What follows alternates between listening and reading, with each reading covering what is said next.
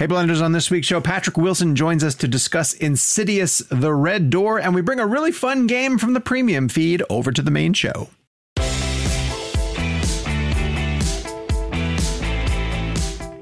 Hello, Blenders, and welcome. Welcome to episode number 269 of ReelBlend, a podcast that is scared and definitely, definitely isn't ready.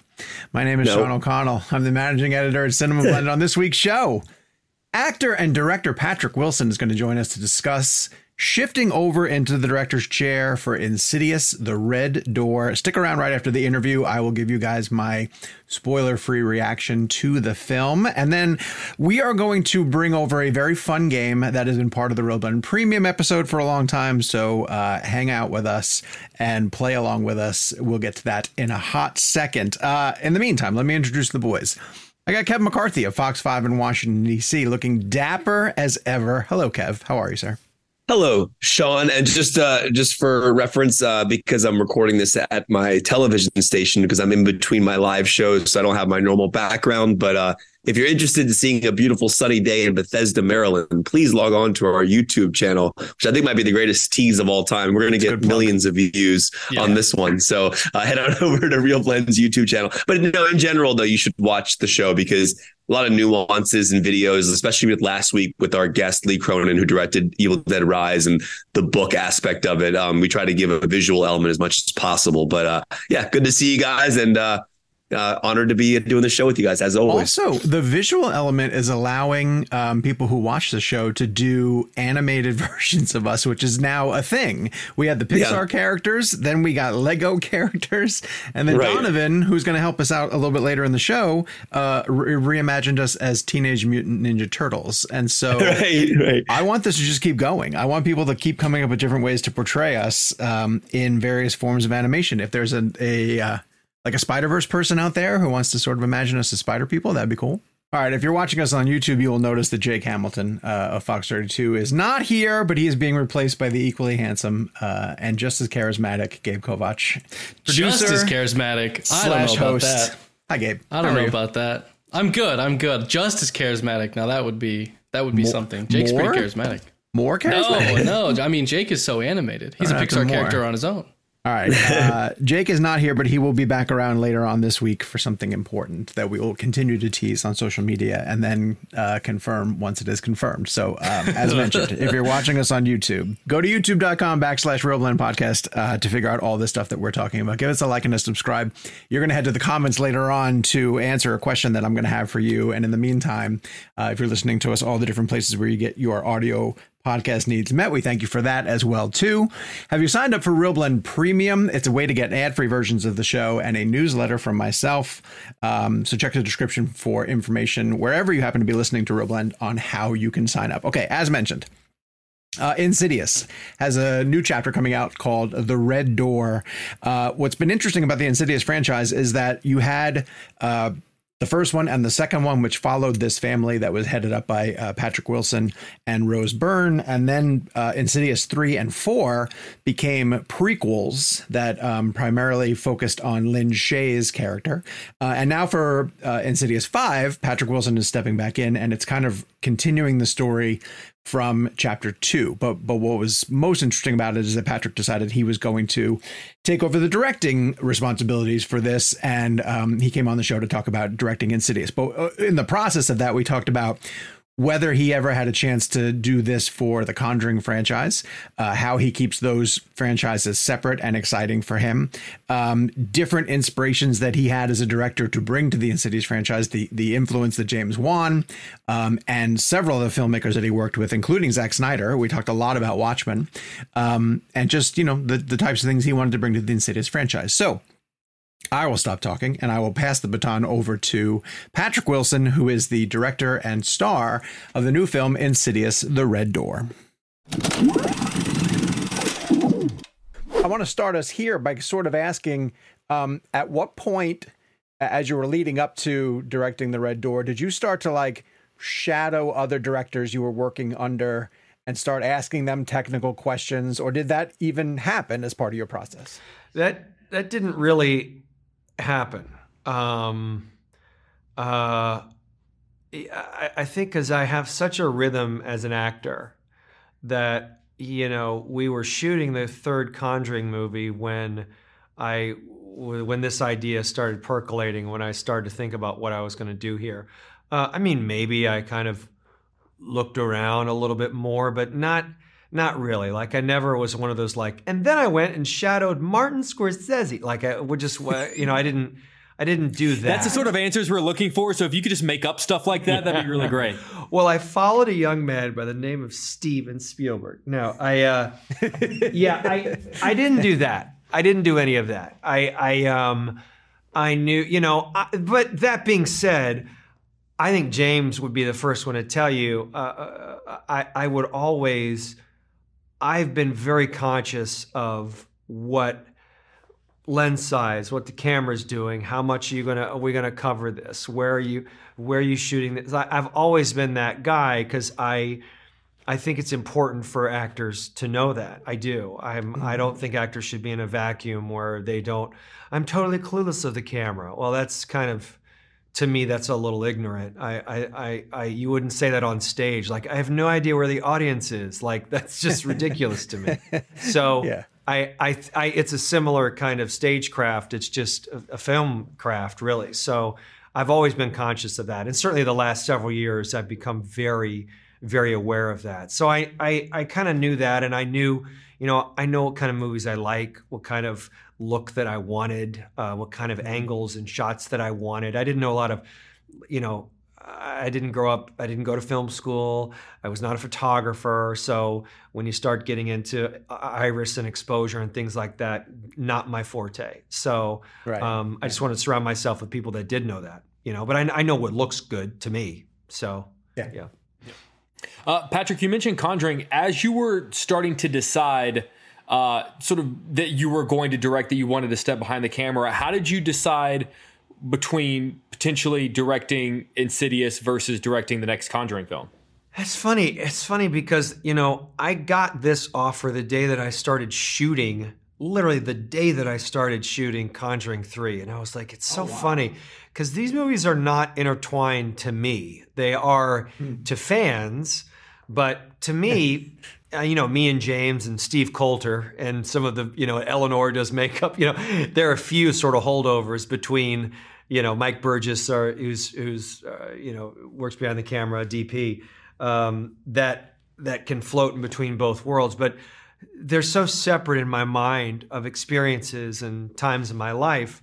Um, so the there was a conversation with James uh, about like you know not not an are you sure you want to do this, but like you know there maybe there will be something down the road if that you know you've got the Conjuring universe to deal with too, and whether that's a movie or a mini series, whatever is going to happen, but. You know, you have to look at the opportunities that are in front of you, and really, more important than all the career stuff, the story. You know, and this just seemed like the right. There were there were the nuts and bolts of the story of Dalton going to college. So, and that's kind of really, you know, if I look at the original pitch of mine, that was about 15 to 20 pages long, and it was like Dalton going to college, a couple scenes with Josh, no Renee, no family struggle, um, no Chris, uh, you know, no Ben Burton smash face stuff. None, none of none of that was in there. Uh, and then I thought about it, and I was like, you know, if I were to do an Insidious movie, I would want to a- attack, confront, question and honor the second movie and the first movie. Like I would just want to kind of go at it. Um, so that was the story I'd want to tell. I'd want Rose in it. What if you can't get her? Like, well, let me, I'll let me deal with that. I'll let me ask her. You know, uh, you know, what about who's going to play Dalton? You know, these kind of things. Ty, only Ty. You want the whole family back? Yes, whole family back. You know, um, want to be a father and son journey. Uh, I got an idea for a for a, another father. You know, uh, it's something we've never talked about. You know, all these things that I wanted to put in there, put them in an art, not just college, make it an art school. I went to theater school. I know what that's like. Uh, so you got this. So all these elements that it just made sense to do the movie because I knew it was something that I was going to be certainly with your first film, it's got to be something you're super passionate about because there are going to be so many variables that you have no control over and you don't know, right? Every day was like a new experience. Like never done a tech scout, you know, like like just never done it was a constant state of that. Never done this before, never been in a marketing meeting, you know, things that you just don't do as actors. Right. So uh, it it just made sense that this this was the first one out of the gate. It's funny for you to say that um, your original pitch was mostly focused on Ty's character because there was a scene in this, uh, Patrick, where you um, you call your son and you're like, "I'm going to go find out what's happening to me." And as an audience member, I was like, "Did Patrick just write himself out of the movie? Did he just did he just clear himself up to not have to act in the rest of this film?" but clearly, you're in a no. That was uh, that was an added scene. Actually, I wasn't in the movie. If anything, I was if anything, I'm I'm not I'm not precious about my performance a, at all. In fact, uh, some of the stuff that we went and did additional photography on was was my stuff because I didn't have a lot of my stuff in there because um, I didn't want I didn't I didn't need the movie to be about me. I just that, that, that was not my goal with the movie, but we just found it just worked better and we needed Josh to you know audiences know me and Rose. So you you you want you know you want audiences to to be fulfilled and not go where'd that guy go you know. so that that's why I could never be an actor director because every shot would just be of me. Yeah, so that's true. right. That's right. There's a lot the of visual that. elements of this podcast are really focused heavily on Jake. yeah, your frame looks though. a little I mean, bigger. Yeah. Um, I do want to talk to you, though, Patrick, about um, the backgrounds of scenes. And I noticed that in the Insidious franchise, as an audience member, I find myself paying attention to what's going on in the background more than anything else because it feels like that's where the scare might be coming from. And you play a lot with things that are going on in your background. And I just wanted to hear about your approach to, you know, when you're setting up a, a shot, knowing that we're going to be deliberately looking at something that might be happening behind the characters. Yeah, I think you, when you go, the answer is good. I'm glad that's what you're looking for. I'm, I, I know that people, you know, that's part of the misdirect is understanding where sometimes where is it coming from and but you don't want the audience to just be looking for a scare you know you i i want them to be invested in the story that we're trying to tell so you know for instance the that townhouse sequence where i'm flipping up the things and you see him across the street and coming closer yeah and I had a couple different versions of that, even shot a couple different versions. But um, I I wanted him to appear in daylight, uh, just kind of lurking, uh, yeah. not understanding. And you, we'd already we had already seen him. We had just seen him out of focus, and so we're wondering: is that? I think that's the same thing. That would make sense. It's got to be the same guy. Now I can see him in focus what's wrong with him you know i that that stuff i love and then i love to pull back and maybe have people think oh god now he's going to be inside like i, I try yeah. to put myself because one of james's coolest scares in the first one it's so simple but using the double of uh, of walking back and forth we call him the long-haired fiend back and yeah, forth. yeah. and then he's in the house. So great. It's so simple. It's so great. Uh, but you can't do that anymore. He already did it. So I just wanted to play with that. So I kind of took a kernel of that, and then um, and then I always loved in uh, in Carpenter's uh, in the Mouth of Madness when uh, the guy with the axe comes out and Sam Neill is having. Uh, he's he's in the restaurant and you see the guy walking across the street going crazy and Sam Neill they're just talking you know and I was like, this is fantastic. And you never think he's going to come through the window. And the guy just comes through the window, they get shot. And all of a sudden turns into this weird little action sequence. I love that. So I wanted that. And then I was told, yeah. no. I was told, I was. I don't mind saying that. I love all these guys. But they, they, I won't say they fought me. I was strongly disagreed with.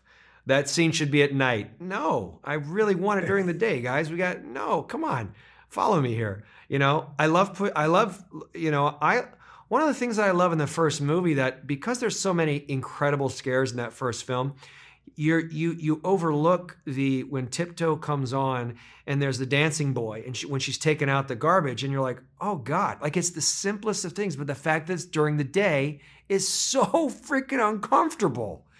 I know, hate and that in the scene. real, I, ca- Sean I talks about that scene all the time on the I the haven't forgotten that scene since.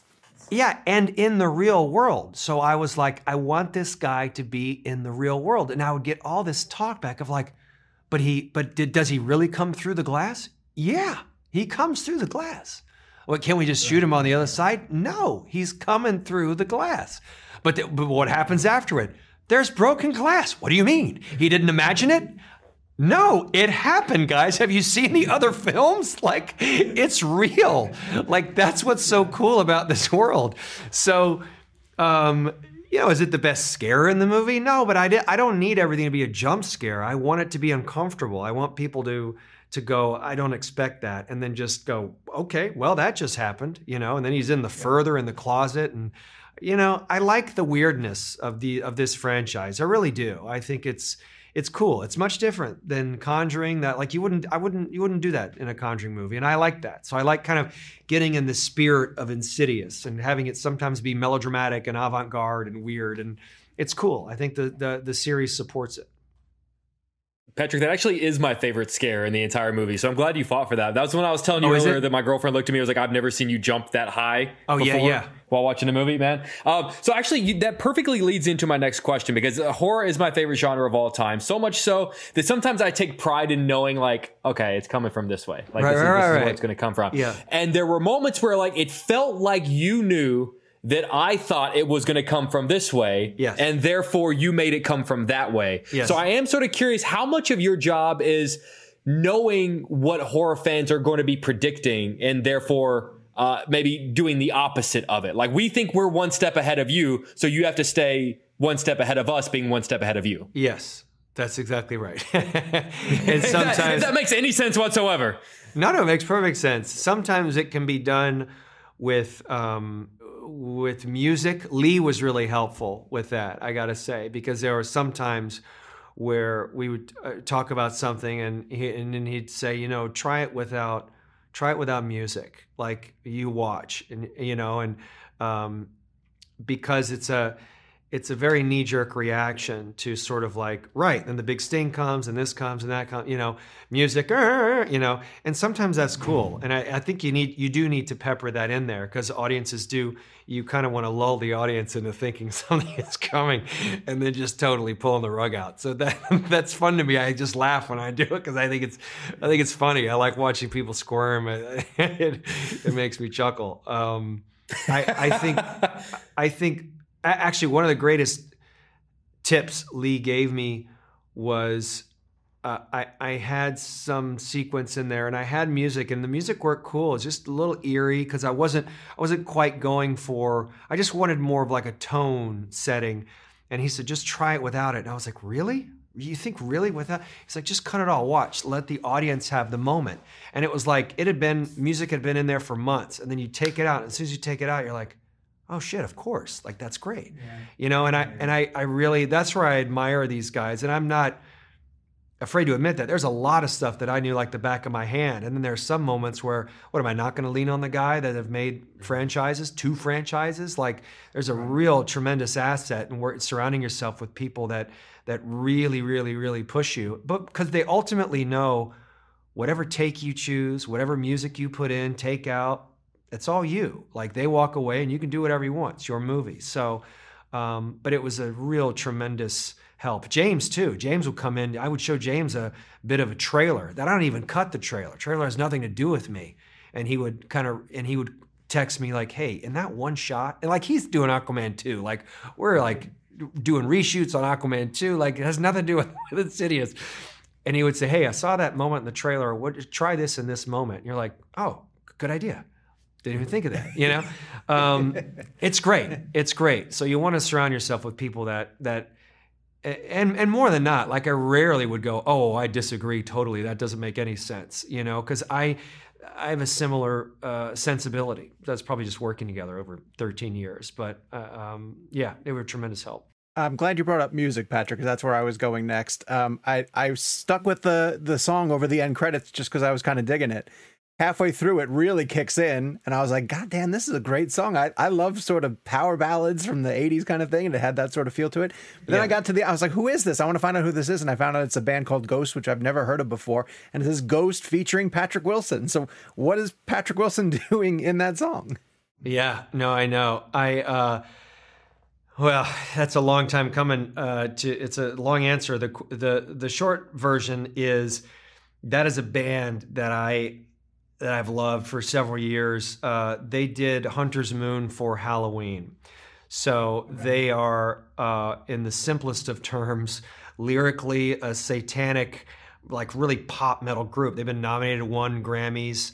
Uh an, an, an incredible band. I, they really are awesome. Tobias Forge is the the really the brains behind the operation. He writes everything, and he's he's tremendous. Um, and I like. Let me just say, I'm a big metalhead. I also love country music, and I mean, I'm a massive music fan. I I I, I go to hip hop shows with my kids, so I'm I. But I really I loved what I love about their music and Ghost. Um, yes, they're kind of it's not a metal tune, as you know. That song was written by Dave Stewart of the Eurythmics for the Shakespeare Sisters in about 1992, I think, uh, somewhere oh that's there. crazy because the lyrics match your movie almost like i thought that there were moments in the lyrics where i was like oh did he commission this No, I, I, I wish. I wish I had that money in that time. No, I I've been looking for a song. I knew I wanted a great end credit song. I I kept thinking of like, you know, Nightmare on Elm Street 3 when Dokken does Dream Warriors. And I was like, but only guys that are like you're nodding because we're like, you know, 50 year old white guys are like, yeah, we're totally. But like, that's not necessarily the audience, core audience of Insidious. So I'm like, well, it can't be a joke. Like, I can't, it can, the song can't be a joke, but I don't, I want it to be truthful to me. And I'm, I'm a big music nerd. I, I handpicked all that music in there. I'm, I'm, I would, uh, so every note that's in that movie, I'm, I, I, I, I, I was very precise with. Um, but the song, really, I have to thank Tim Bickford, who is who works at their label at Ghost Label, and and I went to their concert and I talked to Tobias um, of Ghost, and you know, I, I didn't know. I didn't know if I I didn't have the time or the money or, or or honestly other people other than me. I'll be very honest with you. This is all me. I'm not. I have no Yeah. problem saying that. I did it behind everyone's back. I that, that's the honest to God truth. Um, I had the awesome. support of my musical supervisor, but like. Sony didn't know. Blumhouse really didn't. No, like they they knew in theory, but like, but like I knew we had a budget. I knew we had a budget for music, and I stayed within that budget. And I had befriended the, their manager and their label, and he would send me tracks that Ghost was doing. And he said, you know, and I said, these are the themes of my movie light and dark, the balance of light and dark, and this other, the further, and something of fathers. And, and I told him all my themes. And then I got back about two months later. You know, there's this song that's going to be on their box set. It's already done. Tobias has recorded it. It's just him singing it. And I said, Great. Would it be cool if I sang with him? And they were like, you know, and I, I wanted them to know I wasn't just some chump, like I can sing. So, Yeah. um, and they love the idea. Phantom, for God's sakes. Come on. No, I mean, he's a master of branding. I mean, if you see their images, the music belies their image, which I love. Their image is sort of like the, the what what Kiss was for us. Like, what is going on? Very dark. This Pope is crazy mask, you know. I mean, it's very, very, very theatrical, and I love that. And it fit. And he sent me this song, and I listened to those lyrics, like you just said, and I was like, oh, this is perfect. And they were like, yeah, Tobias would love you take the first verses, first two verses. He'll come in with the change. So he'll basically be the demon. And I was like, this is perfect. So it's sort of like almost sung from Josh's perspective, almost Josh of Insidious 2, actually, kind of weird. And then, and uh, so I, we just set it up. I went and recorded it. Uh, the, his tr- track was already done. And I said, I'd like to really sing kind of wail at the end, like my nod to sort of Iron Maiden. So I, I, and I, I just went for it. And I talked to Tobias and said, Hey, I'm just going to take a swing at the end. He's like, go, go for it. So yeah, so we now have this weird, crazy single. And my wife, who knows nothing, awesome. my wife doesn't like metal or anything. She's like, "Oh my god, the song's so beautiful." I'm like, right? If you hear, listen to the lyrics, it's super dark, but I love that. That's the movie to me. It's this beautiful melody, and you're like, "Hang on a second, why is he singing about being in chains?" Like, like when you come back to your own world, what is happening? It's perfect. That's fantastic. That's Um, incredible. Thanks for That's sharing that. awesome. It's a long story. Uh, Patrick, sorry. I'm gonna I'm gonna shift gears for a second, um, and because the very first time I ever interviewed you uh, was at the Beverly Hilton Hotel at the Watchmen junket, and from that day on, I every single time I've spoken to you, I've reminded you that Watchmen is an absolute masterpiece. I still have the New York full page New York Times ad that says cinematic masterpiece and has my attribution on there. Um, that being said, I still tell people like. It came out. It was too too brilliant for its time. It came out just a couple of years too early. Do you think if Watchmen came out today, it would have been received differently or would have performed differently than it did at that time? Well, today is even different than two years ago. So Sure. let's just say that first of all. Um, I, I will tell you this: uh, Watchmen is might be. I I would probably put a large amount of money on this. Is the only movie of mine that I have watched front to back since a premiere. Uh, and I, Really? I watched it a couple last year with my 13 year old.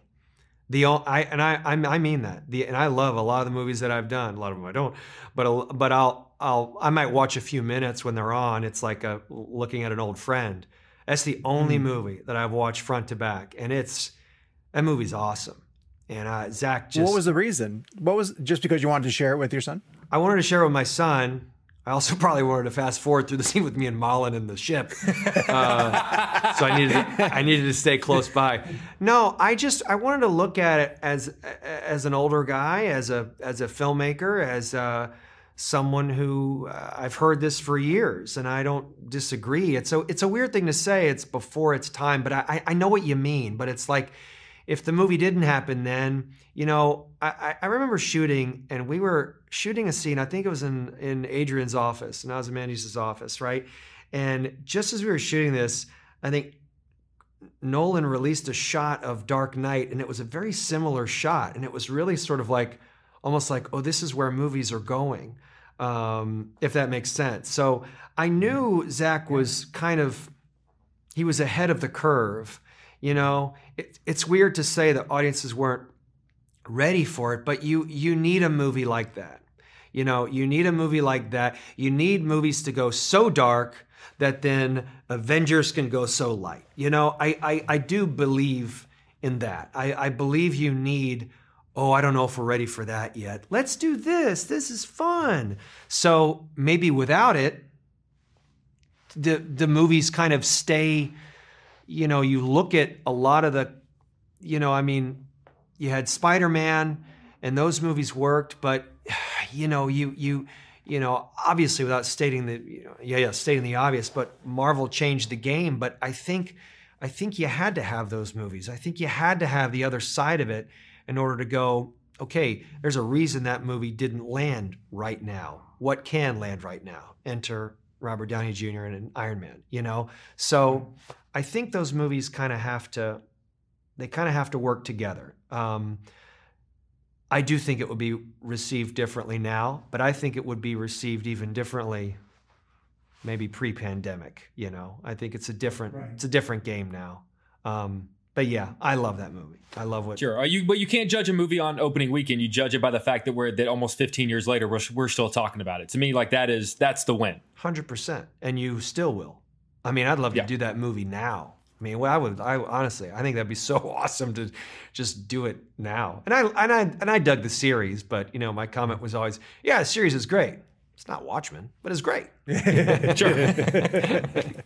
All right, we're being told we have five minutes left, and I want to jump to this um, this scene, Patrick, because you get to share a scene with with Lin Shaye, who would- obviously is you know seminal to this franchise. And I won't give away the context of it, but how important was it for you to have a moment where Elise meets Josh and, and they get to interact? Yeah, it was uh, uh, vital. Uh, I I won't lie. That was my idea. I I didn't I didn't want her. Yeah, without giving everything away, I didn't want her the way we had seen her before. I I wanted very mm-hmm. consciously to not look. She comes in and saves the day in the second film, and that's sort of her role. But I was like, we're ten years later. Like I can't just have her come out of the dark and save everyone. Like I, I, I, I this is a different. This is a, it's a different story. It's a different time. Don't know if Dalton would really know her. Like uh, it, it doesn't doesn't you know, I, I, it's it's weirdly too much to unpack.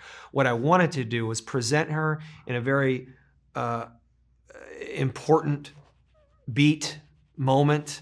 Um, that honestly, between you and me, if they do six, seven, eight, five, 15, I don't care.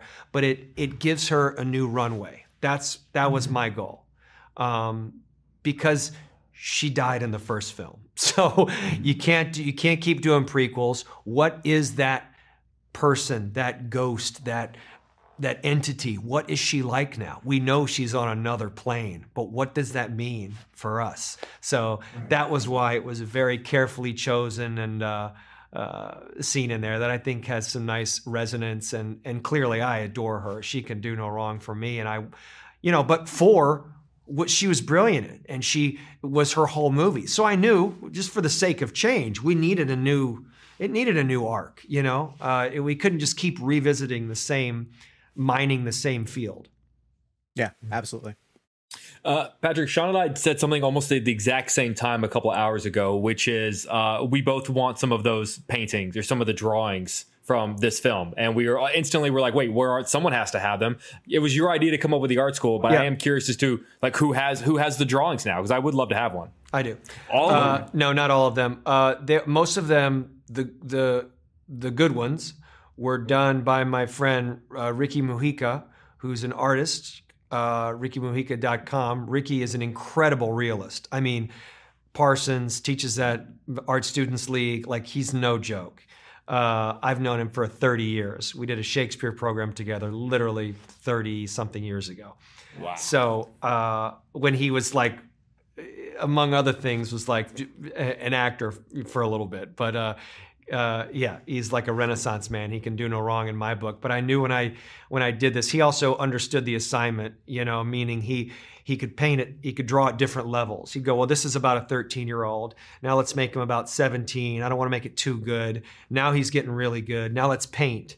Now this is how you'd paint. You'd use shellac over it so you can paint on top of charcoal. So um, we really nerded out about the uh, the the artwork. Uh, and so finally, yeah, the last piece I have, the piece of us on the on the wall. You. That, which is oh yeah, that was that yeah. that that gets you right here. Yeah. Yeah. Well, I also I thought the scene, you know, where they talk about having to destroy your art, you know, in order to to really build yourself back up again was such a significant moment as well too. Not for not just for that character, but for the movie in general. Yeah, so. I agree. I agree but I will not All be right, Patrick. They're kicking us out. So, um, but we want to thank you so much for coming on the show, sure. and, uh, and we really appreciate it. And congratulations, continued success. Great to see you guys. Now, will I see you again? Good to see you, buddy. Will I see you again in, in like about ten minutes? Forty-five minutes, okay, but great. it'll be like for like a we, we do a big like musical a three hour. number. We have a yeah yeah yeah great. exactly a three-hour long musical Insidious musical number. Save all the good stuff for them. Six dinner at six at your house. Yeah. Is that right? Yeah. Yeah, perfect. Terrific. It's going to work out we'll great. There. I'll bring dessert. Thank I'll bring you. dessert. Bye, bye, guys. See you guys. This episode of ReelBlend is brought to you by Marvel Strike Force. Marvel Strike Force is a mobile squad RPG that allows you to battle with your favorite team of superheroes and supervillains in a fight to save the universe against threats like Doctor Doom and Apocalypse. Power up your favorite characters and build a team to complete missions, unlock gear and other resources, and even challenge other players in PvP modes such as Alliance War and Arena. New ways to battle with your roster are released regularly, and the meta is constantly evolving. And now you can sign on for Marvel Strike Force's new Deadpool Anniversary event in order to receive a generous gift containing character shards, an anniversary diamond orb, gear, and other great items. Better yet, each week during the Deadpool anniversary, players can complete events and receive even more special rewards and skins. If you want to get in on all the fun of Marvel Strike Force, be sure to use our promo code MAXPOOL, that's M A X P O O L, and thank you to Marvel Strike Force for supporting the show. We want to thank our good friends at Sony Pictures and, of course, Patrick Wilson for joining us to talk about Insidious: The Red Door. I want to give you guys my reaction to the film. Um, Jake got a chance to see it as well too. He's not here this week. Uh, Kevin didn't get a chance to get out and see it just yet. You know, I, I like Patrick a lot. I like Patrick a lot. I think he does a pretty good job directing the film. The film is just it's the fifth film in a horror franchise. And by this point, and when I, I hate this because to me, the first Insidious is one of the scariest horror films I've seen in a really, really long time. And one of the things that the franchise does do well, and, and the Red Door even continues this, is take really basic um, items and figure out how to make them terrifying. In the first movie, I've discussed this a lot. It's those um, baby monitors that you have in your kid's room, and there's voices coming over the the the, the monitor in this one, and it was so unnerving. There's this a moment too, and we talked about it with Patrick in the interview uh, of Rose Byrne's character bringing the trash out to the alley, and the camera follows her out, and when it goes past the window, you see that that little boy dancing in front of the record player, which freaks me out still to this day. And Patrick and I talked about that that scare. But there's a moment in the red door too of him uh, getting an MRI because he's trying to figure out why all these things are sort of plaguing him psychologically. So he goes to see a doctor to figure out that there's something wrong with him, uh, something actually in his brain that's causing him to see these different things.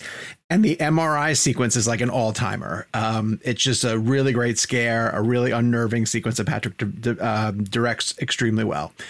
The rest of the story, which follows uh, Ty Simpkins' older character away to college, is not as compelling as some of the other Insidious stuff has been. Um, so I don't fault Patrick necessarily. I kind of think it's an issue of the script. Um, they do try to bring Lin Shaye back a little bit. I, will leave it for you guys to figure out how that's going to go. They do leave the door open for the franchise to continue, but you know, Whereas I think The Conjuring started to lose a little bit of steam with its most recent uh, installment, and it wasn't quite as good as the first two. Uh, this fifth Insidious, surprise, surprise, is starting to feel like it's losing a little bit of its luster. But what's interesting too is that I kind of went back and looked this up. The previous Insidious movies did not do well critically, um, and they still have an audience. They still go on to make a decent amount of money. So I'll be curious to see if people turn out. Kev, how many Insidiouses have you stuck around with after the first one? Did you watch any of the prequels? The first two, I saw the first two. The first one scared me. The Conjuring scared the you know scared me very much. The first two Conjurings and then the first Insidious. The first Insidious was actually one of the most shocking horror films I remember seeing in recent memory. Like like it was PG thirteen. I th- I want to say, and it was still really really scary because I think the first the, the Conjurings are R rated and the Insidious films, I want to say they're PG thirteen. I could be wrong, but like there, but that first one was terrifying. But that's Absolutely James terrifying. Wan and Leigh Whannell. Like when James Wan yeah. and Leigh Whannell are clicking, they make some of the yeah. best, most original horror films out there. Gabe, have you stuck yeah. stuck up with the franchise at all? Or no, I've only seen the first one, and then okay. I I kind of fell off of it. Um, I enjoyed the first one. It's, uh, you're right; it's a great horror movie. But yeah. the the do you think it's worth? Insidious, it, it sounds like yeah. you've seen them all, right, Sean? You're you're caught up on yeah. it. Is it worth? Do you think it's a franchise that's worth sticking with? Yeah, I mean, so long as they can come up with a clever idea, you know, for having to like, there's this there's this place that you can go to um, in the Insidious franchise called the Further, um, I'm trying to think of the name of what they're. It's like astral projections is the theme that they're talking on, where mm. like somebody's able to sort of push themselves into this area called the further. And when I was describing it to Michelle, she was like, "Oh, it sounds like the Upside Down in Stranger Things." And I was like, "Yeah, but like the Upside Down stole from Insidious. Like, yeah, Insidious right. has been around here for a really long time. Yes, are they similar? So yes, you can continue to go down that route, and there's definitely um, areas within the main family that are worth exploring. Um, so I'd be okay if they continue to do more of them, but it's like how many franchises at uh, film number six, you know, reinvent themselves unless it's Fast and Furious, which I guess did did something like that with five. So bring the Rock into yeah. the Insidious universe, and then uh, maybe we're, maybe we're cooking with gas at that point. So, um, but what's interesting too is that there's not a lot of horror in theater, theaters right now, and so mm-hmm. this could be a good time for Insidious: The Red Door to come out and um, it really feels like the and you know how like the the superhero genre had its moment where like it just expanded outside of the summer and now it's mm-hmm. kind of most of the year and it feels like this feels recent to me because I feel like horror movies either came out in like January when nothing else was coming out, or they came out in the scary, spooky season.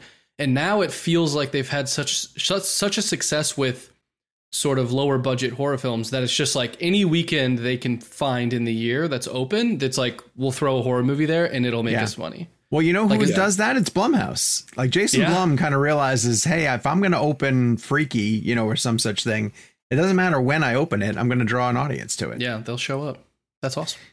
So we'll see. We'll see how Insidious does. Um, but I loved having Patrick on the show, and I think that he was a terrific conversation. That's Hope awesome you guys enjoyed it as well as we did too. It's fun to sometimes have actors um, who make the transition over after long careers. Like it was fun to be able to pick over some of the uh, films that Patrick has done and the directors that he's worked with, and then saw you know the different things that he has brought to his own experience. All right, so we want to. Uh, we've been talking about the fact that with this new format that we wanted to bring a lot of the um, the energy and some of the cool things that we were doing as part of the premium format uh, into the main show because of the amount of fun that we were having with it. And and part of the thing that we seriously enjoyed doing were uh, games because I honestly do think that like the people who are listening to the premium franchise uh, to the premium feed enjoyed playing along. You would hear people tell us like, "Oh, I did this well," you know, or I I got more than than you guys in this one, and this is what I did well. And one of the games that we really enjoyed playing, which was um, set up for us by a uh, longtime listener. Loyal uh, friend of the show, Donovan, who turned us into turtles this week. Mm-hmm. Uh, it, it's called "What Year Was It?" And Gabe, why don't you set up the the rules for the people who yes. are going to be listening and playing. There will be many first time listeners to this game. I'll explain it uh, as um, simply as I can, and then we'll get into the first round. And I think if you didn't get it, you'll get it pretty quickly. Yeah. Um, but basically, what year was it? Is I have three clues to give you in each round, um, and each clue is a movie that was they were all released in the same year. And I'll really I'll uh, reveal the clues one by one, and after each clue, these guys will get a chance to write down their guess and lock it in. Depending on how many clues it takes them to get the correct answer, will determine how many points they get at the end of the round. So I will reveal clue number one. They'll make their guess. They'll let me know they'll lock it down. They're they're locked in. Um, I'll reveal the second clue. If they if they have to change their answer to the second clue, it's only worth two points instead of three. Um, if it takes all three clues, it's only worth one point. Um, and if you don't get it right, you don't get it right. As I it's said, a little unfortunate Jake's not here because he usually has some kind of a theme song to go with the fun games. Sure, sure, yeah. Maybe I'll get him to send one in. Just record. He'll be on the uh, lake or wherever he is in Texas, yeah. and uh, taking a break from his vacation to mock up a a theme song for what year was it? All right, boys. What do you say we jump right into it? Let's right go into it. Okay, I'm feeling pretty good. Feeling good. We'll start Jake's with our, not here. He can't beat us. We'll start with our first round. Like I said, folks, if you don't get it, I think after one round it'll it'll be clear. But with our first round, your first clue is the movie Her. Oh, Her. And this is worth three points. One clue worth three points here. Oh, that's interesting. Sean, do you feel uh, conf- confident, interesting, or you're you're just in like no, a, no? Do you feel I like don't. you're in the right decade? You're in the right um, decade. I know it's you got to go a little bit further back, but I don't know how far back I should go. I'm gonna because I so I'm trying to think about this because I hosted, I introduced Spike Jonze at a screening for this. I think at AMC Georgetown. I have a photo of him and I in front of the her poster, and her is the movie that made me want to visit Shanghai because if, you're, if people aren't familiar with the movie, it takes place in futuristic LA and he shot all the exteriors or a lot of the exteriors in Shanghai to make it look like Joaquin was walking through a futuristic LA. Friend of the and, show, Joaquin Phoenix, by the way. Yeah, and I really wanted to go to Shanghai because of that movie. So I'm trying to think of the time frame of when that would have been. All right, I'm locked uh, in with my uh, I'm locked in with my three point guess, but I'm Sean not feeling great in. about it. Not feeling right. uh, I'm not I'm not feeling great about mine, but I'm locked in my three point guess as well. All right, we'll move on to your second clue. Okay. Second if we change, we switch to two points, right? Yep. Yep. Correct. Okay. Your second clue is World War Z. Ooh. Oh. World War Ooh. Z. Oh, and again, I, I can't say this enough. Thank you, Donovan, for this awesome game. We've had a ton of fun playing it in the premium feed. We couldn't be more excited to bring it to the larger audience, and hopefully everyone else has as much fun as we've been having. World Wars. This is like a real gray area of like movies I, I know I've seen I, and covered extensively. The one point, the one I'm, point clue for I'm, this is great. I think I'm one year off, but I'm going to stick with my three pointer. I also because I'm not sure. Yeah. Okay. I'm, I'm, also sticking with my three pointer. Okay. Okay. They're still locked in for three points for your yep. final clue which okay. will bring you down to one point if you need to make any adjustments. The Wolf of Wall Street. Yeah, that doesn't help me. This is it's all right in this uh, gray area. I think I'm one year off, but I'm going to stay just because I'm not entire. yeah, I'm going to stay. By the way, Wolf of Wall Street slowly climbing up PJ's rank of uh, favorite movie of all time. Oh wow! Oh, currently I mean, Ferris Bueller movie. is still his his number one, but weirdly like, similar movie. he watches he watches Wolf all the time now. So I would argue that Wolf of Wall Street is DiCaprio's best performance. And the reason I would argue that is because it hits all angles dramatic, physical, comedy. It, it just encompasses the range that he displays yeah. in that character is incredible. I think he should have won the Oscar. He's tough. He's he's really tough for best performance because he has such a range. Of That's why I think Wolf specific gives it, gives it sure, all. Sure, sure, but yeah. he has such a range of specific characters, and I think there's merit to when he singles in on on a character that's maybe not doesn't have as much going on as Wolf of Wall Street, and he goes yeah, that deep, a little more dialed in. Yeah, also that's also impressive in its own way. I like don't Shutter hate, Island. Well, I was gonna say I don't hate that he won for Revenant though. I don't. I'm not. I'm not mad at that. Yeah, I like the Revenant. I do not love the Revenant. I, I He's I, I, uh, great. Uh, I, but Jake and I had this discussion, and I think the the discussion that I always think about when I think of the Revenant is: is he really acting, or is he just reacting to the environment? That's like th- I that would say, an, I think interesting that's a miss, thought process. I think that. Well, I don't know. saying, no, no, no. But you know, but my point is, some of I acting is that, reacting. I think that True. there are yes. Famously, I think the quote is "acting is reacting." Um, it is. Yeah but uh uh I, yeah i think that's just one way to define acting like i think some people like again i think that when we talk about the oscars and stuff as like what was the hardest thing to do is kind of a bit reductive but mm. i think that's okay like if an actor is like i'm gonna put myself in this situation sure. to become that like that is acting anyway like you're supposed to just do that internally and like just because you do that externally is a feat on its own. We're, we're not. It's a great performance. No one's no one's scoffing at Tom Cruise like man, he tied himself to the plane. You know, like it, of course it looked like he was tied to a plane. yeah, I mean, but I mean, at the end of the day, Revenant's a great performance. I just think yeah. Wolf displays him. Sure, I, I think, think, it's a fair. All, it's, it's just fair. a full sure. circular 360 look at his. Well, I guess what I'm saying talent. is it's not like Scent of a Woman where you know you're like, oh, he won for that, you know, for Pacino sure. kind of thing. Sure. Scent of a Woman's great though. Would you guys like it's to know good. if you scored any points? Are we still playing the game? Yeah. All right. Your three point guess, Kevin McCarthy. 2009. Your three point guess, Sean O'Connell. Okay. 2009 is the one I had in my head, okay. and I jumped forward to 2014. Wow! Because I thought 2009 was too far was too far away. Question: And I'm worried it might be 2010 now. That's my worry. Or yeah, I've I've I've asked you guys this before. I like this. I think you guys have said no. You guys like the purity of the game, even though we made up these rules. Donovan made up these rules, really. Do you want to give a point and not Jeopardy rules because that doesn't that doesn't make sense here? Closest, if no one gets it, closest no. gets a single point. A single no. point. No. Nope. Okay. I, I need it to be. It, well, yeah, I want. I, I want to play. I got some news for you, boys. Neither of us got, got it. Couple of goose eggs, no points okay. awarded. the, but uh, I'm, I agree with Kevin. We should get sure. it or not get it. Sure. Sound yeah. off in the comments because you guys are having fun too. If it's more fun for you if they get a point, let me know. Uh, well, what's the I, year? I like that idea. That's what I'm getting to. So, oh. the films Her, World War Z, and The Wolf of Wall Street were all released in the year 2013. Damn it! I was. I could have had a point. Really you could have had, a point. Sean. I did, but I vehemently wow. voted against that. The, 2013. Wow. Okay.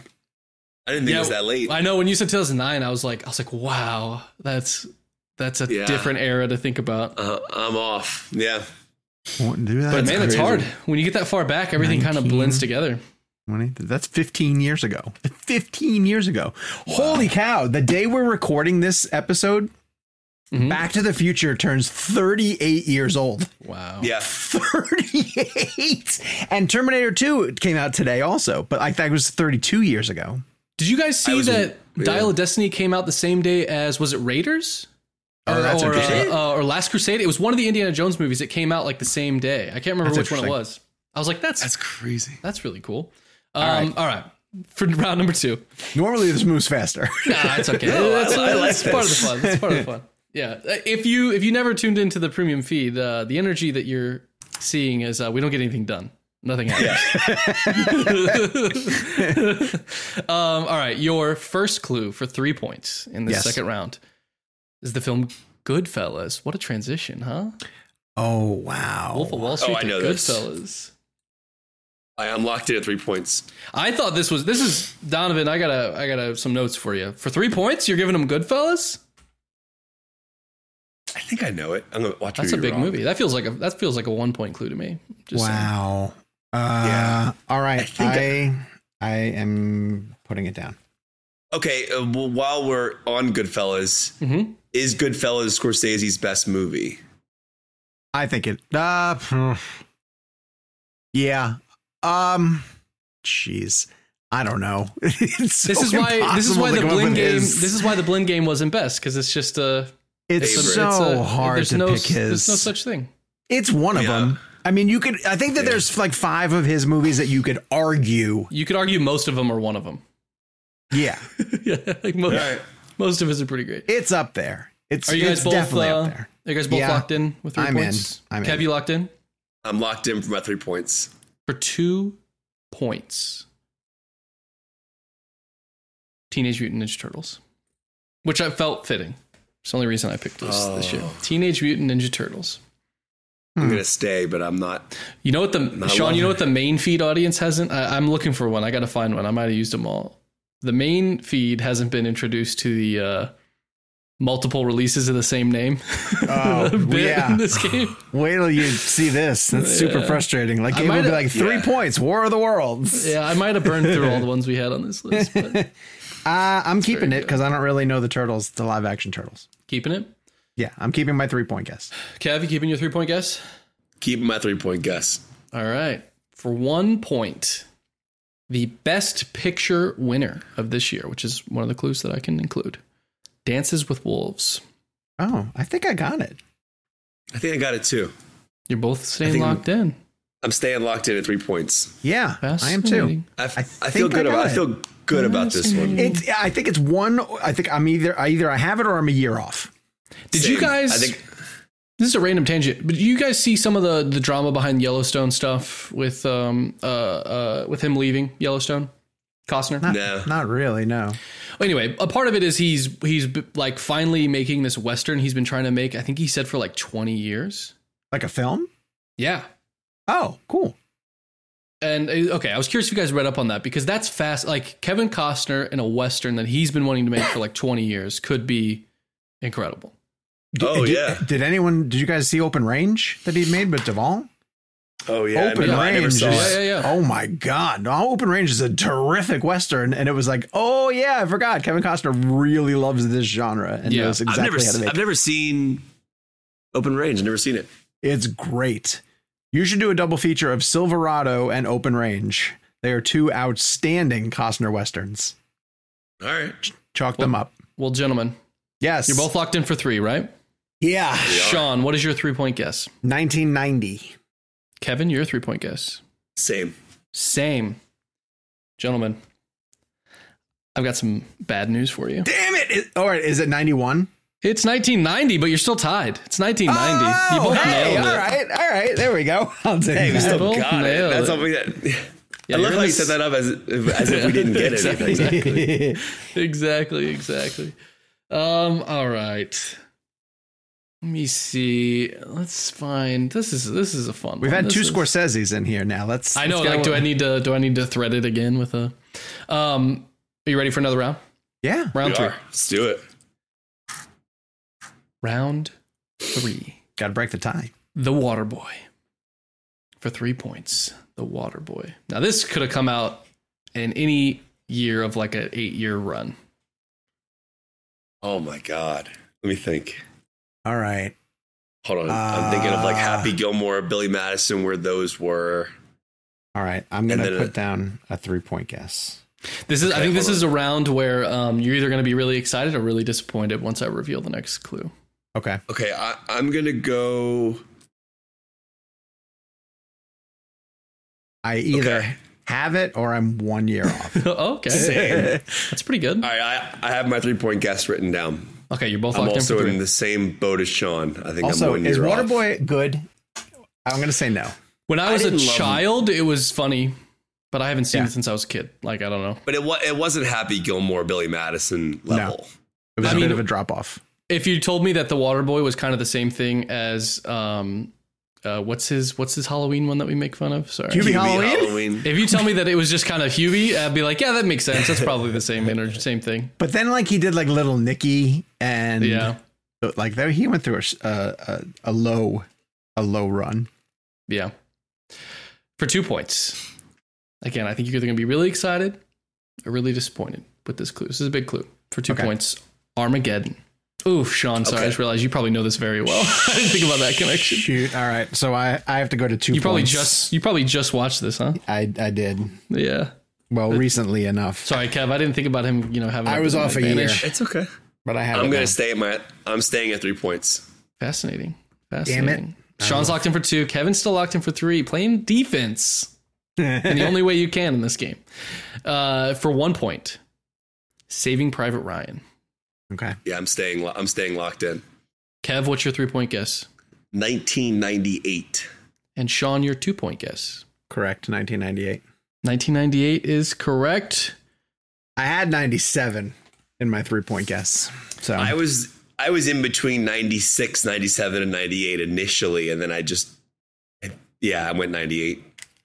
An update for the folks at home.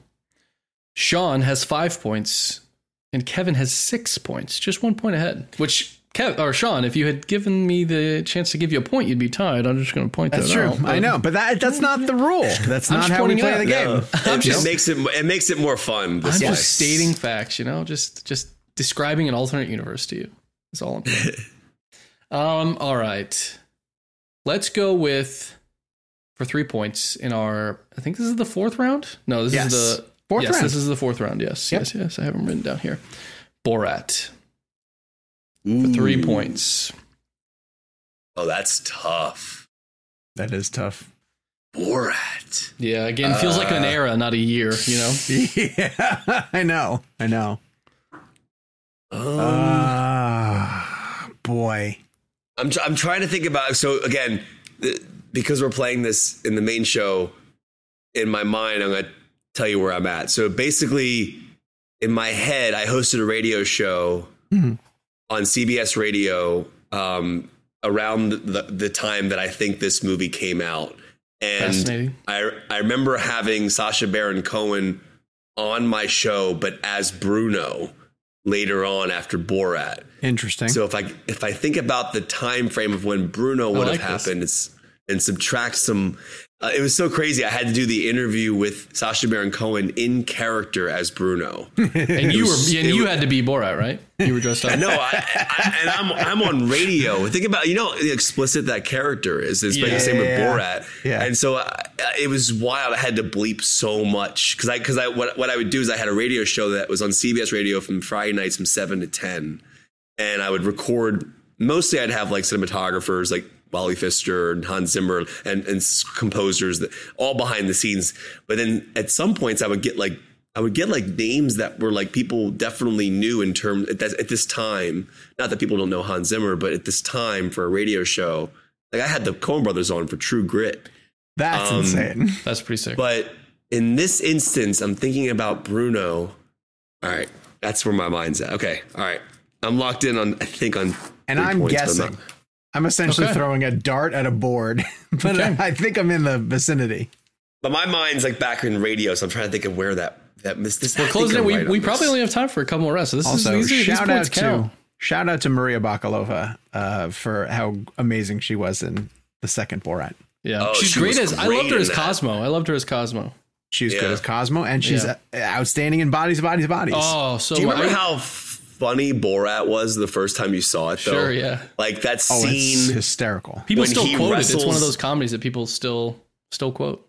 But when he wrestles that guy on the bed naked, yeah, like that was that that seeing that on the big screen, yeah. like I'd never seen anything like that before. It was like it was so Borat was very it was a big deal when it came out. I'm gonna go on I'm gonna yeah. go on record and say that Bodies Bodies Bodies is officially underrated. Yes. Because I feel like it comes up for me personally. I bring it up, I'm reminded of it, and I'm like, have you seen this? At least once a month since it came out. Like at this point, you know, I was talking about so it good. profusely after we and saw shout it. Shout out to year, Rachel Sennott. Is that her last name? I think mm-hmm. that's right. I think she is incredible. She's in She's a really new movie called Bottoms. I think she has a new movie coming out, but um, she is extremely talented and on, on, one of the best parts of Bodies, Bodies, Bodies. It's also, Bodies, Bodies, Bodies has one of the best endings I've seen yeah. in a long time. Like I did not see that, that coming. Look. It's great. That was cool. Yeah. Um, all right, you both locked in for three points. Yeah. So for two points, we have Little Miss Sunshine. Shit. I think I'm okay. Oh, I'm like I'm one year off. Wait a second. I think I'm one year off. So this is where Kevin gambles. Oh, Does he does he make the adjustment now because he thinks he's one year off, or does he wait? wait I for think the I'm one point a couple of years off.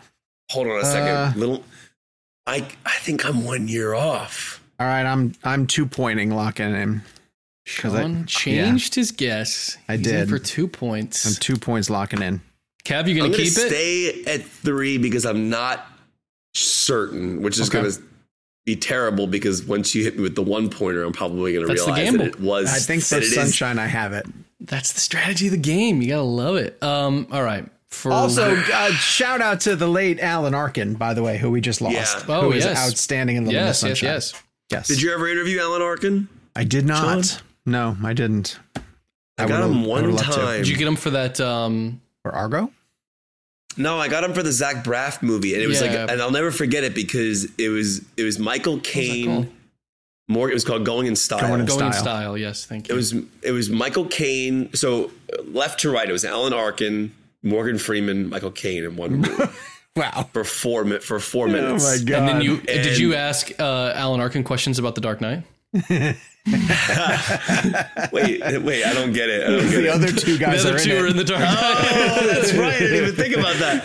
Um, no, I remember one of the things I remember about Alan Arkin in that in that interview was I had Michael. I, I asked Michael Caine about the story about his name because his name is actually like Sure. it's his name is not Michael Caine. It's like Yeah, it's a stage name, something. It's Maurice Mickle Micklewhite. I think is, is it's something very should've that. interesting. You should have kept that. Um, and he got the name because he was he was on a phone booth and he was looking outside the phone booth window and it was the Caine Mutiny on the on playing in the theater at the time or whatever. And he was on the phone with his agent. Um, and I remember asking because he I, I'd heard this story, but I wanted to hear him tell it. But Morgan Freeman and Alan Arkin did not know it. So it's fun sometimes when you're in an interview and you ask a question and then the other people that are sitting with the actor start engaging in their own questions because they're curious about it. And I remember Alan Arkin and Morgan Freeman just being like, Wait, did you change your passport? How did you do all this? This is so Yeah, yeah, yeah. interesting. And like the way Alan, I remember Alan Arkin engaging in that moment. Do you I'll know what that also that. Yeah, does so- as a little junket trick? It buys you extra time.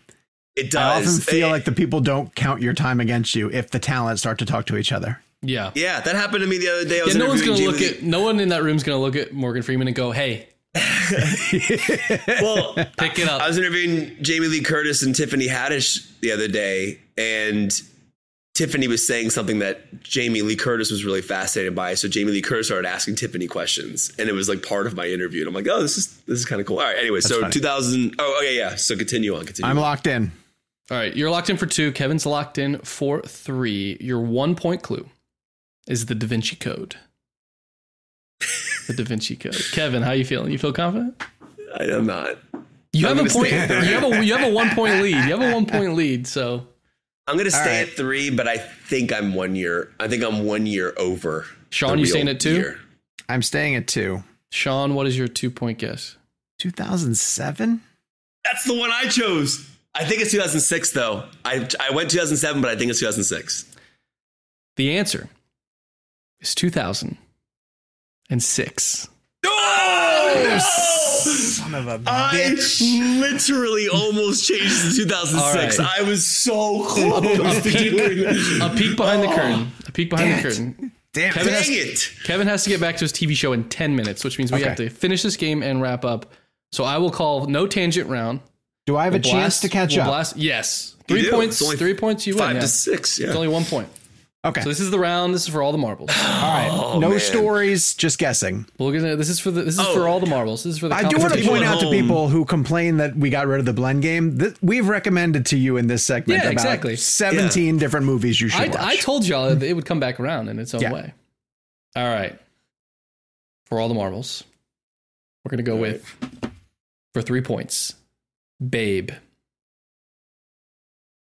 okay. Babe. I'm lock I'm locking in. I'm locking in and I'm even capping my pen and putting it down. Oh, You can watch uh-oh. that on on YouTube. Oh, capped his pen, folks. The How are kid. you ha- so confident about the kid has arrived. Um, he's thinking of Babe Pig in the City, and he's just hasn't figured it out yet. are, you, are, you, are, you a, are you a big babe head? Huge babe head. Yeah. they're called those are called they're called babies. Yeah, babies. I mean, I, I, I, the first year that came to my mind, I wrote it down. So, all right. Um, this was my it was my wedding vow to Michelle. I said that that'll do. That'll do, That'll Michelle. do. Are you serious? Thank God you didn't call it. That'll Wait a do. second, did you really have babe dialogue in your, in your vows? Okay. I, am not confident, but I, I wrote down the first year that hit my mind. All right. Hey, that's a that's a strategy. Yeah. For two for two points. Yes. The best picture winner of the year. Oh, wait a second. Wait, hold on a second. Before you even say it, the best no. picture winner that you're about to say would be would have been released the year prior, correct? Correct. Well, no, Right? this- no, 'Cause- I, no, these are like it won. No, it won the best picture of its of its Of its year. Okay, of its I got I got what you're saying. The movie was released in the year that the answer is. It won. It went on to win best picture. The following year. Yes. Oh, okay, okay, okay. Th- then that's helpful. Okay, all right. So Ye- the yeah. movie you're about to say won Best Picture the next year. Ha- do hey do we want to uh, here's another thing and we can adapt this game. When i get to because i have two additional clues that sometimes crop up. I have top domestic gross of the year and best picture. If you want when i get to one before i give you the clue you can write down what you think it is. And at the end of the round if you had the right guess or, or whenever i announce it if you had the right guess i'll give you a bonus point Listen, I'm having a hard enough time keeping up with i love it i, I just the want points regular parts of the all game. right two points two points kevin i'm gonna i'm gonna push through two points best picture winner of the year braveheart Oh shit. I I'm I'm uncapping okay. my pen. oh no! Because I was off. Um, all right, i I'm got gonna- it now. I'm gonna stay at three points. All right, two points for Sean, which if Kevin whiffs is enough to win. He's staying at three. He's staying at three. You But don't he's have got a, it. but he's got a whiff. You don't have it. The one point clue We're about to find out. is is Apollo 13. Oh, I know. I'm good. I'm good, baby. I, I am good. I my, the first year I wrote down, Rap. I'm 100 percent confident with it. Sean, how, how do you feel? Sean, how It you didn't feel? help. It didn't help, but I'm keeping my two point guess. Wait, All you know right, what? two I'm I'm closing my pen by clicking it out, uh, clicking it off. All right, I like that. All right. I like, I like this bravado. All right, the clues have been have been dispersed. Kevin, you seem very confident. What is your three point guess? My big concern now is I just put on a big show and I'm probably what if I'm the- wrong? This is great. This is what'll make TikTok. 1995. Ooh. And Sean for two points. okay, this could be where the kid takes it. 1997. Yeah. The answer. And our winner, Oh, God damn it. 1995. Yeah! Kevin takes it. Ah, wow, you got Babe. 1995. Yeah, he did. For some for some weird reason, my mind went night right to 95. Yeah. And then and then what that's why I kept asking so cuz if he had said Forrest Gump Oh, for best picture, which is the year Forrest Gump won best picture in 95.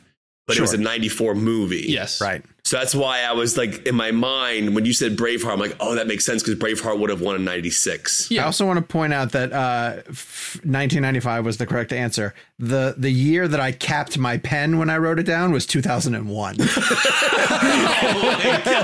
yeah. So I wasn't wait. winning. Wait, wait, I wasn't winning at all. When did Babe Pig in the City come out? I want to say it's When- like The city was like 97. Wait, No, it was Oh, 98. was it that? Yeah. It was 98. It would have been perfect if you actually were confusing it for Babe Pig in the City. It was 2001. I've never right. seen Can Pig in City. Can we do a bonus round that doesn't count? My official TV segment is at 3:15. Okay. My show starts at 3.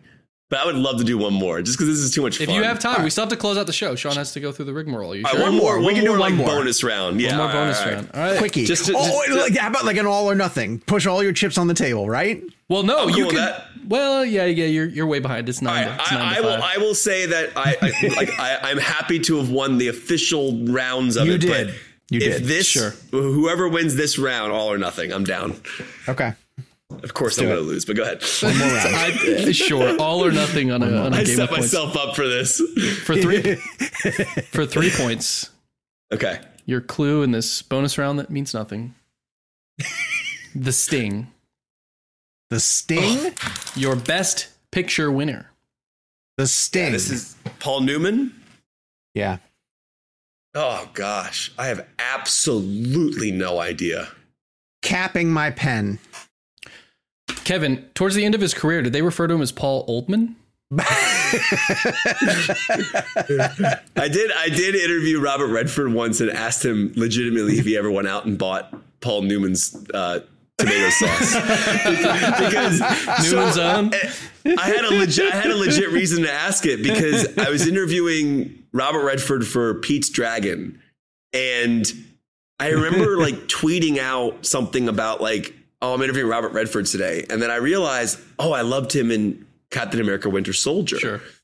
And in Winter Soldier, when he opens up the fridge in his in his in his uh, house, there's Newman's own like You salad know they, dressing. did, I think they put that there on purpose. You know, Hundred percent. 100%. So I yeah. said to I said Robert, I said Mr. Redford, I said um, this You might be called a him, no, don't crazy lie, don't lie to our audience. You called him Robbie. You called him No, Robbie. I call, I call Bob, he Mr. goes by Redford. Bob.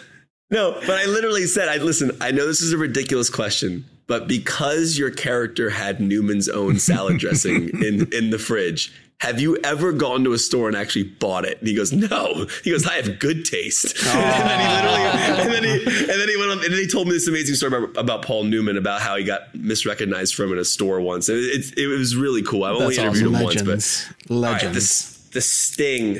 I need y'all to lock in. Kevin, I am Sean? locked in. Sean's I'm locked, in. Yep. And I capped my pen. I mean, Which I am means so nothing far now. off. No, doesn't Okay. mean anything. Doesn't mean anything. Okay. All right, for 2 I'm points. locked in, but I am so way off. For two points, Serpico.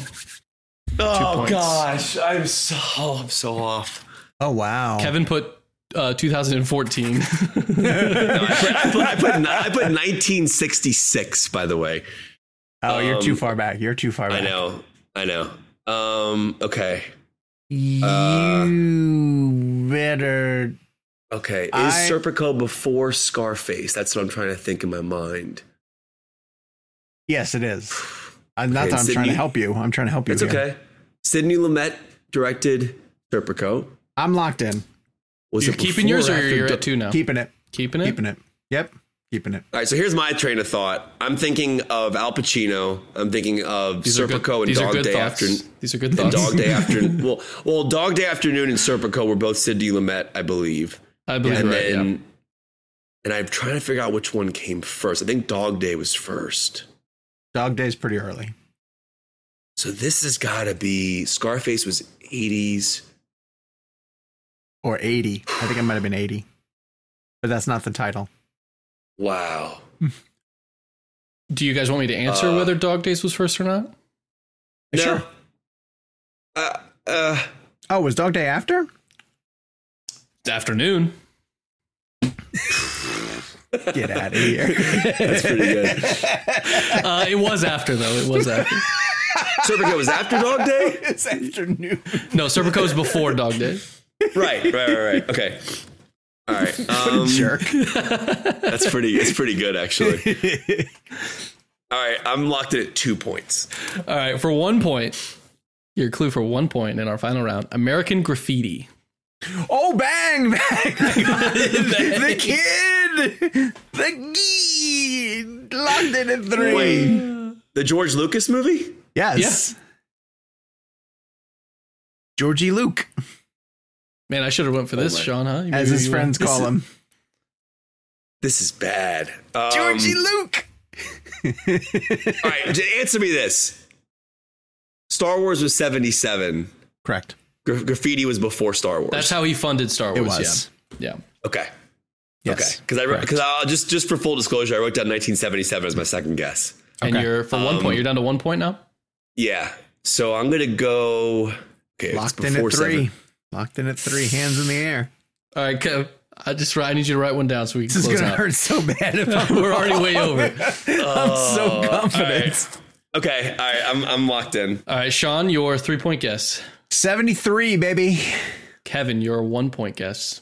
75. 1973. The kid.